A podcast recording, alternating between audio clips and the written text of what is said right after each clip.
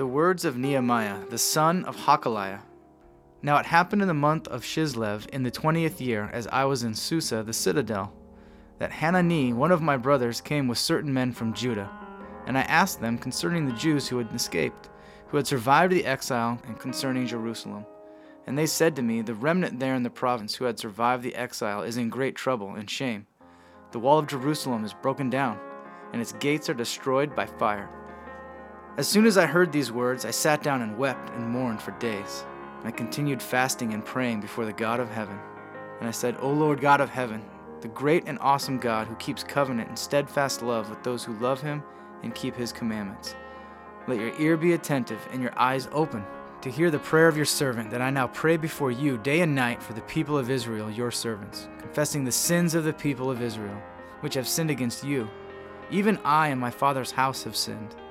We have acted very corruptly against you and have not kept the commandments, the statutes, and the rules that you commanded your servant Moses. Remember the word that you commanded your servant Moses, saying, If you are unfaithful, I will scatter you among the peoples. But if you return to me and keep my commandments and do them, though your outcasts are in the uttermost parts of heaven, from there I will gather them and bring them to the place that I have chosen, to make my name dwell there. They are your servants and your people, whom you have redeemed, by your great power and by your strong hand.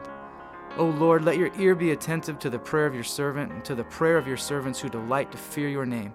And give success to your servant today, and grant him mercy in the sight of this man. Now I was cupbearer to the king.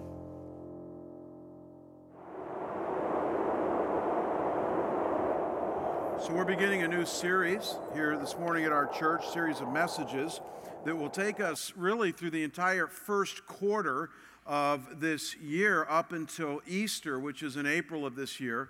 And it, it's entitled Getting Your Second Wind, Revive, Getting a Second Wind. And that's really what the whole book of Nehemiah is going to be about for us as we follow 13 chapters over the next uh, 13 weeks and what was happening in Old Testament times in the nation Israel. Uh, if you've ever heard a series on Nehemiah before, and some of us have, but most of us haven't, you know that many times when people talk about Nehemiah, they highlight his leadership, the fact that Nehemiah was a great prophet and leader in the nation Israel. Or they talk about the fact of how he rebuilt the wall around Jerusalem, and so they talk about, you know, church building campaigns and facilities. But I don't think that stuff really touches the core of what this book is really about. No, what this book is really about is not building campaigns or leadership, it's about God's people being in deep trouble. We're going to see that today. God's people who had been in exile at that time in the nation Israel and how they needed a second wind from God. They were beaten down. Their culture was going downhill. Their, their spiritual lives were going downhill. And, and they needed to get revived again spiritually. And that's what this book is about. And I think it's a wonderful theme for you and I as we're in the center of our Compelled by Grace uh, renewal as a church to focus on, on what do you and I do when we feel distant from God? What do we do when we feel in exile? What do we do when we're just kind of tired of the church thing or, or even feel like giving up? How do we get a second wind? with God. And that's exactly what Nehemiah is going to help us with. So I think it's going to be a great, great series for us as a church. And Cactus Campus and Venue are joining us now for our teaching. So as we're all together now, let's do this. Let's pray, and then we're going to dive right in. We're going to do a deep dive with Nehemiah chapter 1 today. Father, I thank you that uh, you have blessed us as your people and even our church in, in so many ways.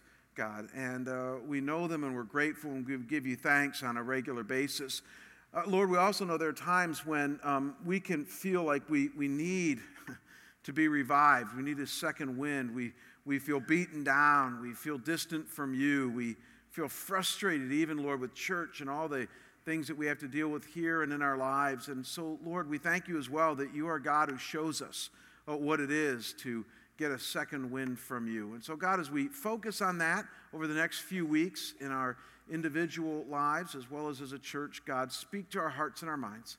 Give us hope, Lord, that uh, you are who you are and that you are a God of second and third and fourth and fifth winds. And we pray this in Christ's name. Amen. So let me ask you a lead in question. It's a, not a hard question, but it'll be kind of a fun question for us to get into our topic this morning. Look up here on the screen. What do Lassie, the St. Bernard dogs, you know, the ones that have the booze under their chin, uh, EMT workers, policemen, firemen, emergency room staff, and military personnel all have in common? It's easy. They're all first responders, right? They're all first responders. I, mean, one of the reasons that we love Lassie is because when Timmy was in trouble, Lassie was there, first on the scene. If you have a downed skier and say like Switzerland or something like that, they send out that uh, uh St. Bernard dog. I don't know why they put booze underneath him, but not a bad idea. And they send him out to the downed skier to, to help him.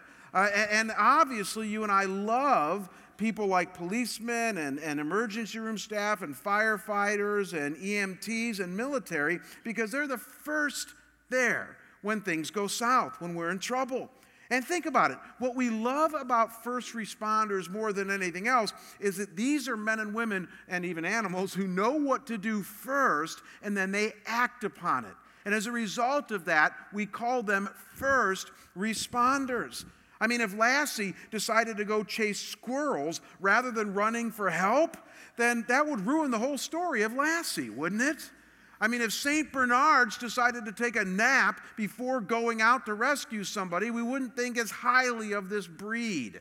If a firefighter decides to finish his or her meal before they go to rescue somebody in a fire, that would kind of put a damper on what we think of firemen. But they don't do that. No, these are men and women, and again, animals that, that are first on the scene because they know what to do first and we love them for it. And without them, we'd be in bad trouble. So, you and I, as we enter into this series right now, can own the fact that there are some in our culture who have their priorities right in times of trouble, and we love them for it. We call them first responders. Now, the reason that this is so important to recognize today is because as you and I begin our journey through the book of Nehemiah, which, as we've already established, will be a journey on how to get a second wind with God when we need it the most, it's no coincidence that the very first chapter we're going to look at is all about what you and I need to do first when hard times hit. And so we're going to get to that in just a minute, but based on the passage that was read for us earlier, let me help us all get our bearings straight when it comes to where we are in the Old Testament as we look at Nehemiah. And I'm going to give you four Nehemiah fast facts to help us all get on the same page as to the context of this book so that we can understand it rightly. So here's the first one, and that is that it's 445 BC during the time of Nehemiah, and Israel has been in exile for 140 years. So here's what you need to know about the book of Nehemiah it has been a long and difficult road for the nation Israel, for God's people. They've been taken over first by the Assyrians, and then the brutal Babylonian captivity occurred in 587 BC, in which over a million Jews were deported from the Holy Land to faraway places. They lost their homes and their temple and everything that they knew and loved. And then the Persians defeated the Babylonians in 539 BC, and the Persians annexed everything that the Babylonians owned, including Israel at that time. So by the time you get to Nehemiah here in 445 BC, check this out Israel was now in their seventh generation of exile. So, so that means that their parents, their grandparents, their great grandparents, great great grandparents, keep going, had all been in exile for as long as they can remember. 140 years. And what you also need to know is that the Persian Empire, which was the one in control of that time, was extremely vast and powerful. And nobody would defeat the Persians until Alexander the Great, you guys remember him, would come along in about 300 or so BC. Uh, so look up here on the screen, and Cactus and Venue, look up on your screens. Let me help you understand the geography of the time of Nehemiah. This will be important for you to understand what the nation Israel was facing at that time. This is a map of the entire Middle East now, modern day. So in the bottom left there, you got Egypt. Uh, which we're all familiar with. On the upper left, you got Greece. And then as you move over to your right in the center there, you have Iraq and Iran, and then all the stands. And then finally, on your far upper right there, you'll see we edge into China. But this would represent the Middle East. Now, here is where Israel is, this red circle here. Israel is a very, very small nation tucked in there by the Mediterranean Sea, and that's Israel. Now, let me blow your mind. This is the outline of the Persian Empire in Nehemiah's day. So it was huge. I mean, the Persian Empire essentially encompassed the entire Middle East. And again, they would not be defeated until the Greeks came along with Alexander the Great. And so the Persian Empire annexed little Israel there, and they controlled everything, and they had even continued the deportation of many in Israel at that time. Now, here's the second fast fact that'll get us on the uh, started in Nehemiah, and that's that Nehemiah himself is in Susa, that one of the capitals of, of Persia, acting as a cupbearer to King Artaxerxes. It tells us this in verse 11. Now, Susa was the winter palace for the king. He had a summer place and a winter place. I don't know if people in Scottsdale can relate to that, but he had a, a summer place and a winter place. And, and, and, he's in his winter place, which is the administrative hub for all of Persia. Again, real quick on the map here, you can see that blue circle in the center there in the south where it was warmer. That was his winter place. That's where Nehemiah is in this book, where modern day Iran is and he's the cupbearer for the king. Now, I don't know what you know about ancient history, but a cupbearer for the king was actually a very prestigious position. It really was. I mean, the downside of being a cupbearer is that your main job was to choose the wine for the king, and then you had to taste it to make sure there was no poison in it. So they went through quite a few cupbearers during difficult times, and that was the bummer part of the job. But the cupbearer, the upside was is that he had unfettered access to the king and many times was a confidant to the king. So for Nehemiah to be chosen as the cupbearer to the king, being an exiled Jew, was huge, kind of like when Daniel had a good relationship with King Nebuchadnezzar. And so it's a weird thing going on here, but a good thing. And obviously, Nehemiah's real heart is to get home to Israel and begin to help God's people rebuild things with God. And this brings us to the third fast fact that you need to know as we enter into this study, and that is that some of the exiles have already returned to Jerusalem to rebuild the city and temple. This is really important. As I mentioned earlier, about a million Jews have been exiled, but about 90 years earlier, under the first king of Persia, a guy by the name of Cyrus, who took over power in 539, in 538 BC, again 90 years before the time of Nehemiah, he allowed about 50,000 Jews to go back to Jerusalem and rebuild their temple. It's a really cool thing. And you're saying, why did he do that? Well, the Persians weren't quite as mean as the Babylonians. They were more multicultural. They were from Toronto and places like that. And so, no, because Toronto, that wasn't a disc. Toronto was very multicultural, if you've ever been there.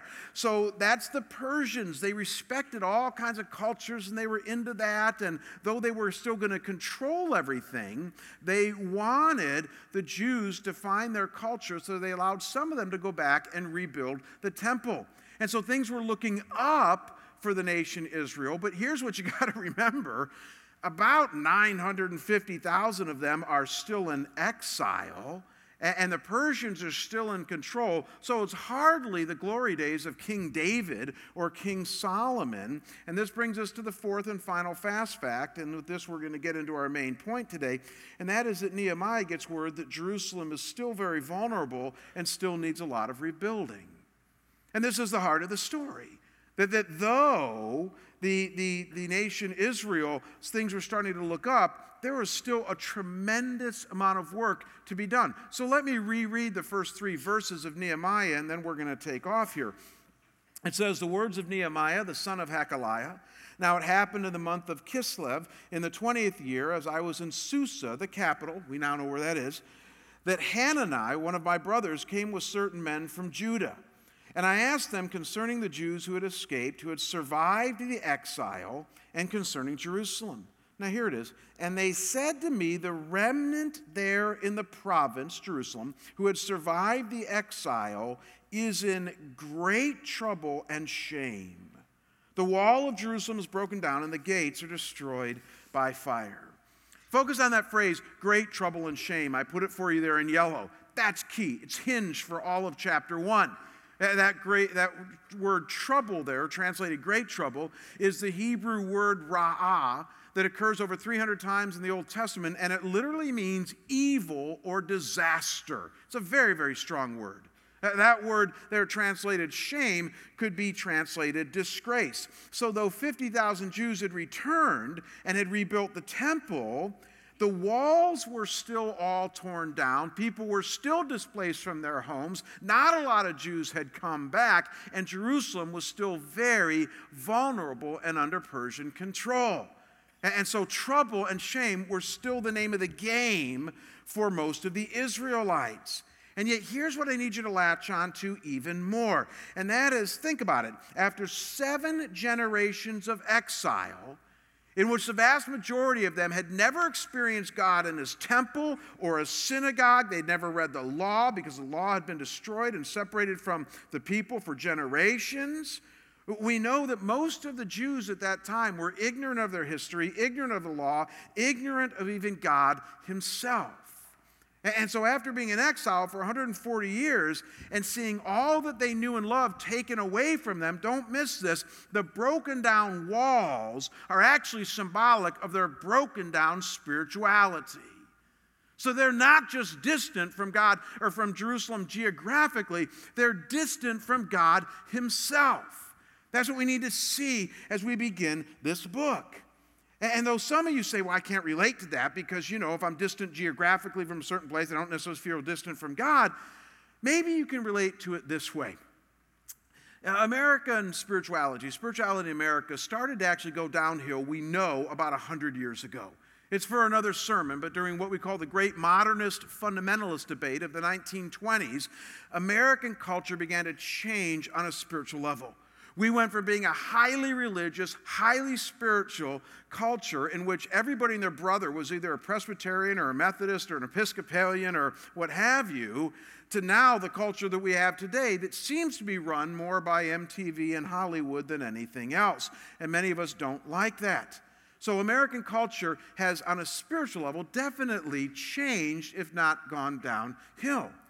And here's what you and I experience on a week in and week out basis. Tell me if this isn't true. If you have friends and coworkers and neighbors and friends that um, don't know the Lord, they don't walk with God, they're not even all that interested in spiritual things, my guess is that if you've asked them if they've ever done a history of their ancestors, and if they have, were there some of their ancestors that were spiritual or religious, they would say yes.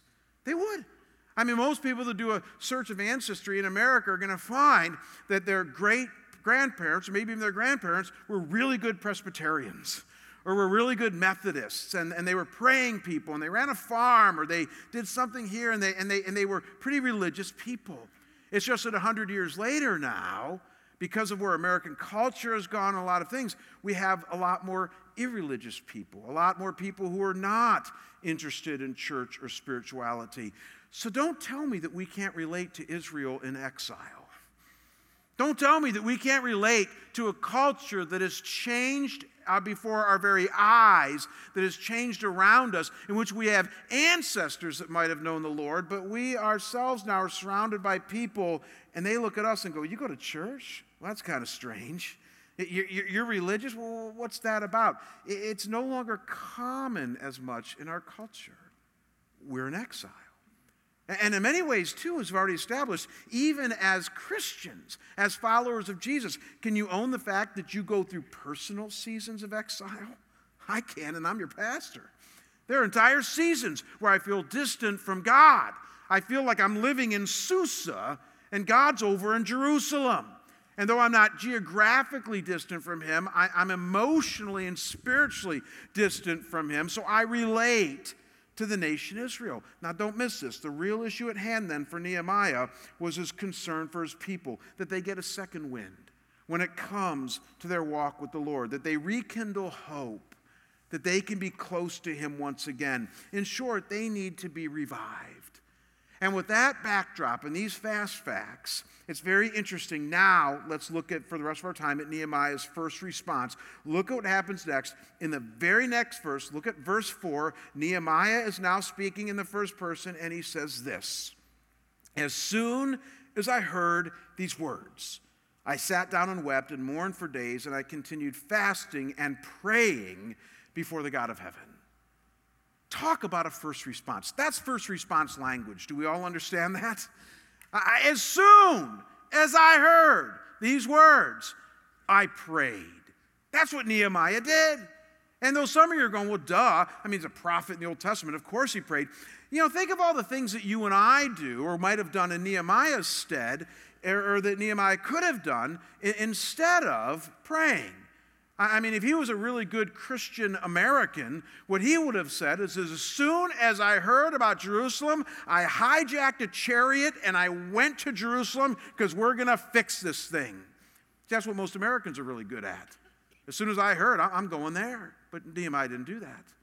Or, or, say he was kind of a team builder. As soon as I heard, I got all my peeps together and we started to come up with a plan and we're going to fix this thing and, and there's no I in team and we're going to solve this together. But, but he didn't do that either.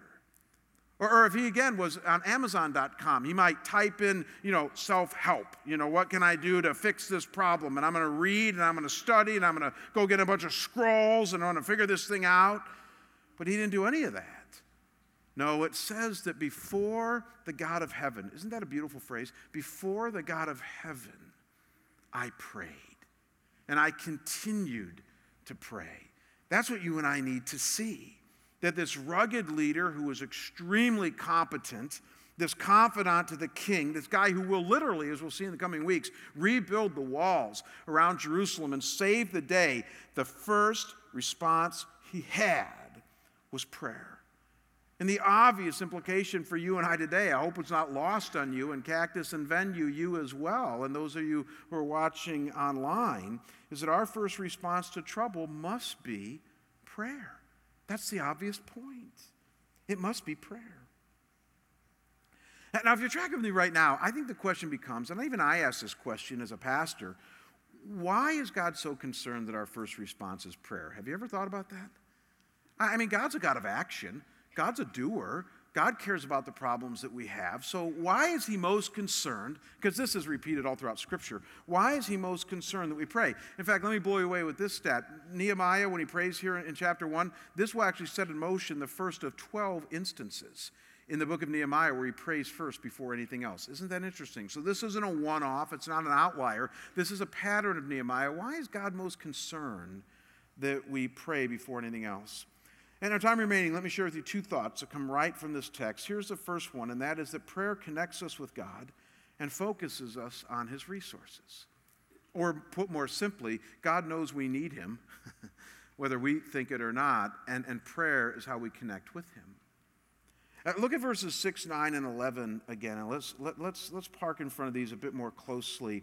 And, and you're going to start to see a few things that prayer does that at least it did for Nehemiah and it can for you and I. Let me, let me read it for you again. Uh, Nehemiah is talking to God now in verse 6, and he says, Let your, God, ear be attentive and your eyes open to hear the prayer of your servant that I now pray before you day and night for the people of Israel, your servants, confessing the sins of the people of Israel, which we have sinned against you, even as I and my father's house have sinned.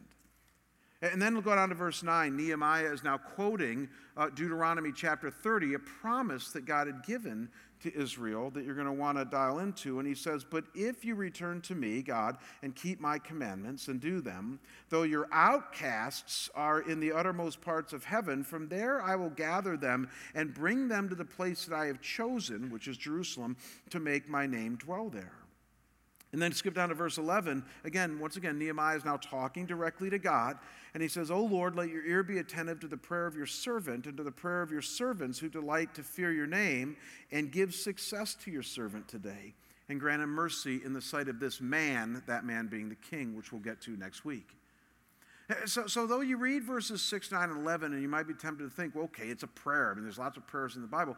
Here's what I want you to notice is happening in, these prayer, in this prayer here. And this will make all the difference to you and me today as to why prayer needs to be a first response. And that is that God inclines, God moves, and God answers, all in response to prayer. Did you know that? That when you and I pray, and we're going to talk about how to pray in just a minute here, but when we pray in the way that God wants us to pray, He inclines, He moves, and may I boldly say, He answers. And so in verse 6, Nehemiah, as we just read, begins his prayer by saying that as he prays, he trusts that God's ear will be attentive and that his eyes will be open to hear Nehemiah's prayer. Now, this is actually fascinating language that Nehemiah uses here. Are you picking up on it? It's what theologians call anthropomorphic language. Simply put, it's language that attributes human characteristics to something or someone that is not human for the sake of making a point. So we do it all the time with our kids with cartoons. You ever notice that? Like, do I need to let you know that Bugs Bunny doesn't really talk in real life? There's no Bugs Bunny in real life, but animals don't talk. Dr. Dolittle is, is, is, fantasy. But we like to have fun with that because we like to, to, to take anthropomorphic ideas and put human characteristics on non human things, and that's kind of fun. Biblical writers did that all the time with God. God doesn't literally have an ear, He doesn't literally have eyes because God is spirit. But what Nehemiah is trying to say is that He still hears, He still sees. Why? Because He inclines Himself to us. He's attentive when we pray. And that's the first thing you need to know is that the reason God wants you to come to Him first is because He's going to listen to you. He loves you, His grace is upon you, and He wants to help you. And so He says, when you pray, He is listening. Now, hang on to that and notice further that God moves when we pray, because verse 9 tells us this. While Nehemiah is quoting loosely Deuteronomy 30, the first four verses, he says that in response to God's promise, and in response to prayer, that God will gather his people, he will bring them to the place that he has chosen, which is uh, referring to Jerusalem. And so Nehemiah had full confidence that as he prayed, because it was God's will, because it was a promise contained in His Word that God was going to fulfill this promise and He was going to move. That's relevant for you and I today. That as we claim God's promises clearly outlined in His Word and pray those things to God, He says, I'm going to move in your midst. So God inclines Himself to us when we pray. He moves in response to our prayers. And then, probably most powerfully and boldly, God answers when we pray. Now, dial into this. We need to be very clear and careful here. In our story before us this morning, in verse 11, we find Nehemiah very specifically asking God for what? Success. Did you catch it? Success. And by success, he means I want these walls built up, I want the gates restored, I want Israel protected once again. It's against the odds. The Persians are in control. That it's not been built now for 140 years, but Nehemiah says, I, as a cupbearer, might have some influence. We'll see that next week. And I want success. And you know what we're going to find as we go on in this story? God's going to give him success. God is going to answer with a resounding yes to Nehemiah's prayer here. So the point is, God answers prayer. But I know what some of you are thinking. You're thinking, well, he doesn't always say yes to me. No, he doesn't. But he still answers. See, here's what the Bible says. Sometimes when we pray, God answers us and says, no. And, there's examples replete in the scriptures. But when David sinned with Bathsheba and there was a baby on the way, and God said the baby's not going to make it, David hit his knees and prayed and said, Oh God, but please let this baby live. And the baby didn't. God said no. In 2 Corinthians chapter 12, Paul the apostle is being plagued by some sort of thorn in the flesh, and he says, This isn't fair. I'm your servant. I shouldn't have problems like these. Three times he said, Take it away from me. And God said, No. And, and, there's other examples, but let's not be downers about this. But there's examples in the Bible where God doesn't just say yes, he says no. And then, ironically, there's other answers where God says, Wait. Isn't that interesting? In Jeremiah chapter 42, Jeremiah is praying before God, and it's interesting in the text, and you can read it later. It says, And 10 days later, the answer came. Isn't that interesting? 10 days later, which teaches us sometimes God says, Dave, just hold on a bit. I, will get to this, but I need you to wait. You're in a holding pattern. You're circling the airport before I'm going to let you land. That's what God sometimes says. But don't miss, He does answer prayer. It might be a yes, it might be a no, it might be a wait. But the promise is, is as we hang in there in prayer, as Jesus taught us, like the widow with the unjust judge, continue to knock, continue to learn how to come to Him in prayer. As Nehemiah says, continually pray. God answers. Why? Because He loves you. He's inclined towards you. He moves in your life based on His promises. So, of course, He's going to answer your prayer. It just might not always be yes, but you got yourself an answer. And yet, without prayer, I'm not sure any of this is going to happen. Without prayer, I'm not sure what we can expect from God. But with prayer, especially as a first response, God says, You're going to connect with me. And it's a powerful and profound thing. But we must make prayer a first response.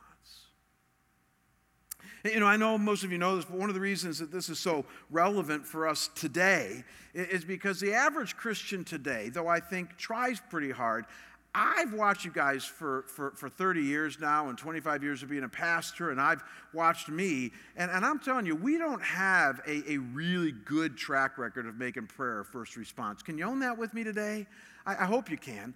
I, I, did, I did a little exercise with our staff this week to try to flesh this out. It was really kind of fun. I put up on the screen what I'm going to put up on the screen for you guys here and for Cactus and Venue. I asked the staff, are we better at planning and praying or praying and planning? Which is it? In other words, when, when we do things here around the church, do we, do we plan really hard and come up with team and get our ducks in a row and do this and then ask God to bless that? Or do we hit our knees first and pray, and out of that prayer, then come up with our plan? And these are the pastors, by the way, that I asked this to. I love how Rick Holman, who's the pastor of our Cactus campus, said it. He just, he's totally honest. He said, Well, both. Both. He, he, he said, There's times that I pray and plan, but then there are times that I confess I plan and pray. I think that's probably the most honest answer for probably the best of us. And then I shared with the staff, I said, well, what would it be like if in 2014 our rock solid commitment would be to pray and then plan? Because I got to tell you guys, some of the best plans that I've ever seen come out of church began with prayer. I'm not here just to promote our Compelled by Grace campaign, but as we shared with you during it, what we're doing with our facility and with multi site and with missions, I'm telling you, I was there. It began in prayer because we didn't know what to do as a church. We didn't know what God had for us. And, so for two years, the elders prayed. We had knee pads and we prayed like crazy, and we were not going to stop until we got an answer. And the vision God gave us is where we are now.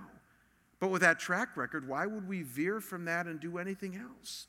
So it's why we're meeting as a church here Wednesday night. We don't have an agenda for this prayer. Please know that. I mean, our prayer on Wednesday night, we're going to keep you about 50 minutes, is simply to lay our lives out before God as a church and begin this year with prayer. And then let's see where He leads. Because you see, here's what's, so cool, here's what's so cool about that. When we do that, then we know whatever happens is all about God. Amen? And not just us. And this works in your personal life in profound ways as well. I had a couple experiences in December where I was over my head in some of the people helping things that I do around here, and I was reminded of something I've known for 30 years now that somebody shared with me when I first went into ministry. He, he shared with me that, that Jamie, um, you don't have the power to change the composition of a human heart, only God does.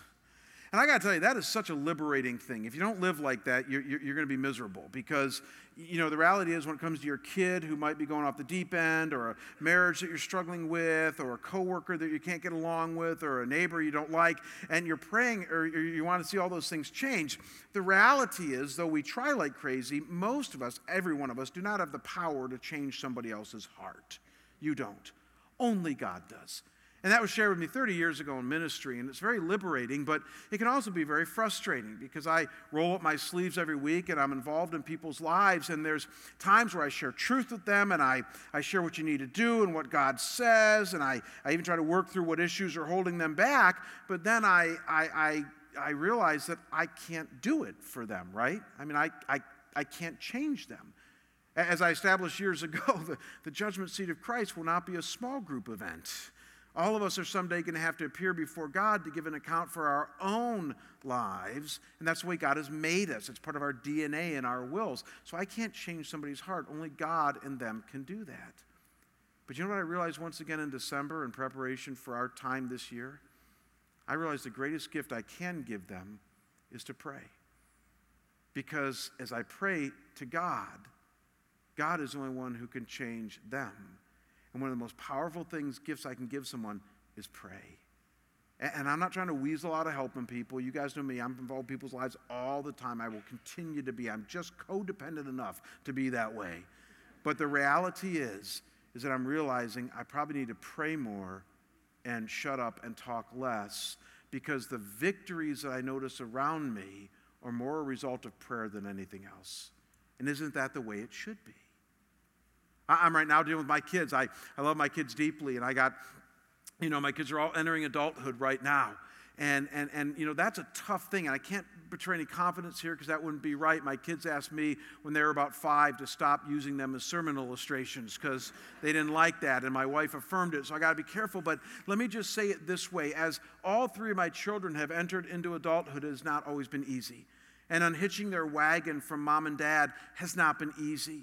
And one of the most frustrating things about me, now I don't say this arrogantly, but, but if they would let me, I have the answers. I can help them. and I tell them that. I mean, I do. I say, guys, I'm not trying to be arrogant. There's a lot of things I don't do well, but I know this and I've been there and I help a lot of other families, and, and, and yet you won't let me help you. And that's very frustrating. And my wife smiles and says, You're such an idiot. I mean, you know, you don't get that. You don't get that. It's your family. They're not going to listen to you there. So I feel very hamstrung. Have you, can you sense that? So you know what I do? I do what a lot of you do. I just pray. I do, I pray. I love my kids so deeply, I feel like crying. I just pray. And yet, in that, God moves, He inclines, and He answers. And, and I think that's where all of us are at. Why do we pray first more than anything else? Don't miss us today. It's not complicated, it's just hard because it connects us with God and, and it unleashes His resources in our lives and in the lives of those around us. And then, very quickly, because we Troy mentioned we want to leave some time at the end today for us to practice what we're talking about here today in Cactus and Venue as well. Let me just share with you how we pray, because this is important. Now, it's not formulaic, but the scriptures do talk about, now dial into this, a posture that you and I must have before God when we pray. And I don't mean kneeling or standing or folded arms or anything like that, but a heart posture of how we pray in such a way that best connects with Him. And it's contained here clearly in the text of Nehemiah, but affirmed by so many other scriptures. And here's the posture, and that is that when we pray, we must pray with praise, confession, repentance, and then and only then request. In that order. God says that when you approach Him in prayer, begin with praise, move into confession, allow your confession to be bathed in repentance, and then present your request before Him. And, and, so let me show you very quickly in the text here. Verse 5 is where Nehemiah uh, begins his prayer. Remember in verse 4 where he says, As soon as I heard, I prayed. Now in verse 5, he begins his prayer and he says, And I said, O Lord God of heaven, the great and awesome God who keeps covenant and steadfast love with those who love him and keep his commandments. That is a fascinating verse, folks. I mean, again, Nehemiah is a doer. he's going to grab a hammer and start building a wall and mobilize all the people. And though he said the first thing I'm going to do is pray, isn't it interesting that the first thing he does in prayer is not say to God, okay, God, here's the deal. Jerusalem's in trouble. I need you to run interference with the king. I got to get it from here to Jerusalem. I got to mobilize the people, and I need your help and all that. He didn't do any of that when he prays. Very first thing he does in prayer, isn't this interesting, is praise God. And see, that's the point. You and I need to begin all of our prayers, even if it's briefly, with just praise of God. Why? Now, don't miss this. Because it lets us center ourselves on who God really is. When we praise Him for His goodness and His grace, we're centering ourselves on God, readying ourselves for connection with Him. So prayer needs to begin with praise. Secondly, notice a second movement of prayer, and that is that we always need to enter into a time of confession. I do this every day, multiple times throughout the day. In Nehemiah 1, verses 6 and 7, right after he praised, he says, Let your ear be attentive and your eyes open, God, to hear the prayer of your servant and day and night for Israel. And then he says this confessing the sins of the people of Israel, which we have sinned against you, even as my, I and my father's house have sinned. We have acted very corruptly against you, not kept your commandments, statutes, and rules that came through Moses. So, again, don't miss this, guys. The second movement of prayer for Nehemiah in such a way that connects with God is after praise to then confess. And you're saying, what's the point? See, confession clears the air, doesn't it? I mean, again, go back to our children. If your children say do something that bothers you or hurts you, you're not going to disown them. I mean, it's not like you say, well, you're not my children anymore, but there is a relational rift between you and your kid, or if your spouse or a friend. And when somebody comes and says, I'm sorry, I own that, I messed up, that starts to begin to clear the air, doesn't it? It's no different with God.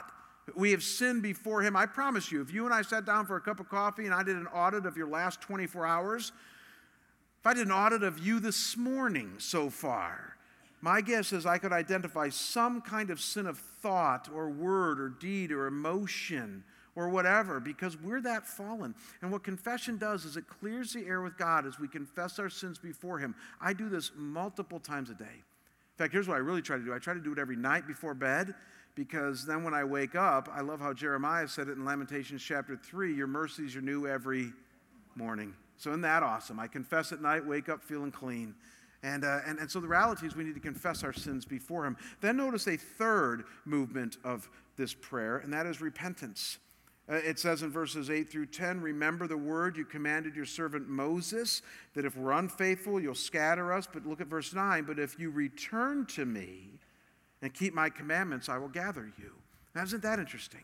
You see, what Nehemiah did is he said, I confess my sinfulness, but you see, God, we're turning toward you. We resolve not to do this anymore. The Bible calls that repentance, a resolve not to sin anymore. And even though you might still sin, the resolve itself not to sin is a turning from your sin, saying that you need God. It gives teeth and substance to your confession, and God says that's part of connecting with Him in prayer. So we praise, we confess, we repent. And isn't it interesting? And I could show you this pattern all throughout the scripture in Daniel, in the book of Acts, in the epistles, that after we praise, after we confess, after we repent, then we request. So then we're ready for verse 11 of Nehemiah, where he says, Now hear the prayer of your servant and give success to your servant today and grant me mercy in the sight of the king. Now it's time for request, and now it's time to either get a yes, a no, or a wait. But don't miss the posture of prayer that he has. A posture of prayer that says, I'm going to come before you in praise, and then I'm going to confess and I'm going to repent. And as my heart connects with you, then I will put my request before you.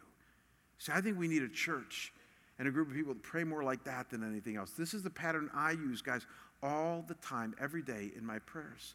Driving down the road, I will be seen listening to praise music and praising God, or sometimes country music, because everybody in Nashville is a Christian. And so sometimes I'll be, I'll be praising God, you know, by, by listening to music and centering my heart on Him.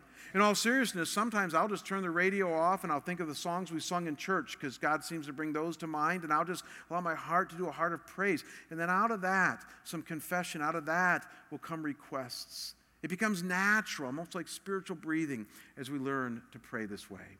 So here's what we're going to do. Troy mentioned earlier, and maybe Carson and Cody mentioned as well at our other venues, that uh, we're going to leave some time now to practice this. We're going to do a very mini concert of prayer for the next 10 minutes as a church. So I'm going to pray right now and then let the venue and Cactus do their own prayer. And then I'm going to lead us in a, in a short time of prayer just to ready us for the week ahead to kind of set in motion what we've been learning here today so that we can start to all do this together and individually. Father, thank you for your word. Thank you for Nehemiah and for what he teaches us about this all important first response of prayer. Lord, if I don't miss my guess, there are many of us here today and at Cactus and Venue that, that want to have more connection with you. And so you're showing us how. So, Lord, as we connect with you this way, God, we may you then incline yourself to us and move and answer and work us toward that second wind, I pray. In Christ's name, amen.